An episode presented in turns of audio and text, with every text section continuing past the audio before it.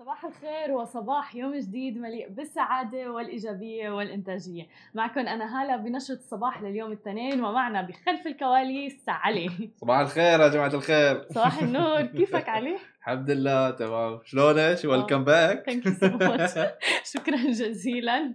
آه، مثل ما بيقولوا عدنا والعود أحمد.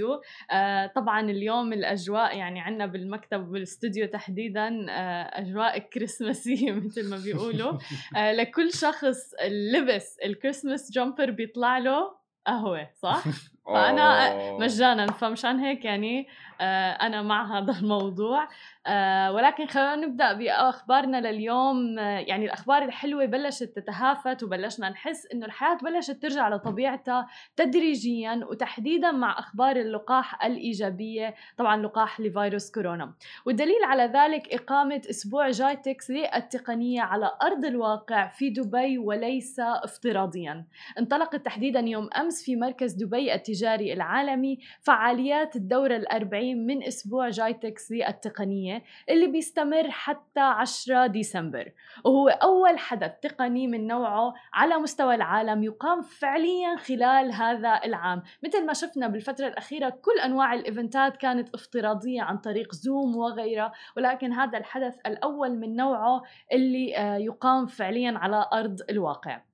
دبي تستضيف عمالقة من آه، صناعات التقنيات بالعالم منها 1200 شركة من 60 دولة و350 متحدث بقدموا إنجازاتهم في الدورة الأربعين للحدث العالمي.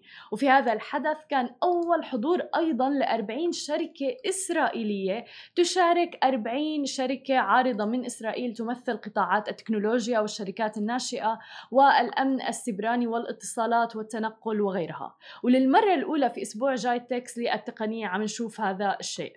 ولكن من أكثر الأشياء اللي كانت ملفتة في المعرض هي السيارة الطائرة بالتعاون ما بين أوبر وهيونداي اللي رح نشوفها قريبا. يعني كنا نشوف العديد من ال postات على ال social media لناس عم بتقول إنه بسنة 2020 هي السنة اللي رح نشوف فيها السيارات الطائرة ولكن ما شفنا بصراحة غير كورونا. آه ولكن بأسبوع جايتكس للتقنية موجودة فعلا السيارة الطائرة واللي هي بالتعاون ما بين أوبر وهيونداي. آه علي هل ممكن تركبها للسيارة الطيارة؟ والله الصبح كنت أتكلم مع كيسي عن الموضوع. يعني آه أحس شيء غريب عجيب. يعني صاير نفس الهليكوبتر. إيه شكله فعلا مثل الهليكوبتر. مثل ما عم تشوفوا معنا. ونفس السبمارين. صح. يعني كومبينيشن يعني غريب. ما ما اعرف أنا والله. يمكن والله. إذا تركبها؟ اي أركب. يمكن. بحس إيه يعني شكلها كتير كتير ملفت ما بين إنه فعلا هليكوبتر وما بين مثل ما قلت.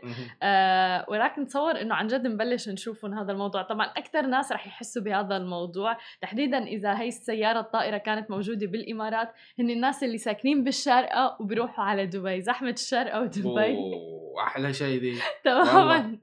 فوق المن يعني. تماما لأنه كان الموضوع بتذكر لما كنت عايشة بالشارقه كان الموضوع ياخذ ساعة لساعة ونص يوميا لبين ما الواحد يوصل من الشارقة لدبي. فتخيل أنت يعني بدقائق معدودة انت بتكون بالمكتب. أوه هاي حمد الحمد لله رب العالمين. هاي نعمة يعني. حتكون فعلا. وفعلا هي نعمة الواحد يطلع إنه نحن عم نعيش بعصر التكنولوجيا هذا. يعني في العديد من الابتكارات بأسبوع جايتكس للتقنية اللي ممكن إنكم تطلعوا عليها سواء من شركات عالمية شركات حكومية في دولة الإمارات وغيرها العديد. لكن رغم كل هذه الأخبار ما زالت آثار كورونا مستمرة على بعض المشاريع والشركات الناشئة. اليوم أغلقت سبري أبوابها سبري هو متجر إلكتروني لمنتجات الأطفال في دبي. وبهالحالة تعد سبري هي ثالث متجر إلكتروني كبير بيغلق هذه السنة بعد أوك و The Modist مع أنه متجر سبري بيعتبر ثاني أفضل شركة ناشئة حصلت على استثمارات كبيرة بعد Mumzworld Mumzworld تجي بالمرتبة الأولى.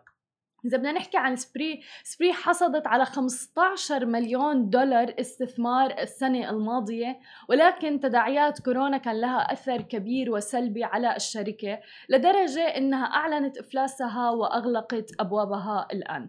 مثل ما شفنا أيضا The Modist من الشركات الناجحة جدا وتحديدا كمتجر إلكتروني وأيضا أغلقت أبوابها ببداية تداعيات فيروس كورونا ولكن عم نشوف أنه التداعيات ما زالت مستمرة. على الصعيد الآخر إذا بدنا ننتقل لخبرنا الأخير لليوم شركات توصيل الطعام تأثرت بشكل إيجابي وبشكل جدا يعني إيجابي جدا كبير بفترة كورونا. إذا بدنا نحكي عن ديليفرو مثلا تحديدا أثرت عليها كورونا بشكل إيجابي حيث قال الرئيس التنفيذي لتطبيق الوجبات الجاهزة ديليفرو أنه جائحة فيروس كورونا أدت إلى تسريع اعتماد تطبيقات توصيل الطعام عبر الإنترنت لمدة سنتين إلى ثلاث سنوات. وقال ويل شو اللي هو الرئيس التنفيذي لديليفرو في مؤتمر Web Summit التكنولوجي تحديدا يوم الخميس إنه بيشير تحليلنا الأولي إلى إنه كورونا قد سرع اعتماد المستهلك على خدمات التوصيل بحوالي عامين إلى ثلاثة أعوام وإنه شافوا هي الزيادة الهائلة في عدد العملاء الجدد اللي انضموا إلى منصة ديليفرو ورأوا أيضا إنه عملائهم الحاليين عم بيطلعوا إلى الطلب في كثير من الأحيان وكذلك طبعا الطلب للعائلة بشكل متكرر وشهدوا أيضا زيادة متوسط أحجام السلة وكذلك طلب مجموعة كبيرة من المنتجات. ويمكن من أكثر الابتكارات اللي قامت فيها شركات توصيل الطعام واللي زادت من إيراداتها بشكل كبير هو إنه حطوا المنتجات البقاله وصاروا يوصلوا منتجات البقاله واللي هي المنتجات الأساسية اللي كنا بحاجتها تحديدا في فترة كورونا وفي فترة الحجر المنزلي. فمثل ما عم نشوف إنه في شركات عم تسكر ولكن كورونا كان لها أثر إيجابي جدا واسع على شركات توصيل الطعام والشركات التقنية الأخرى.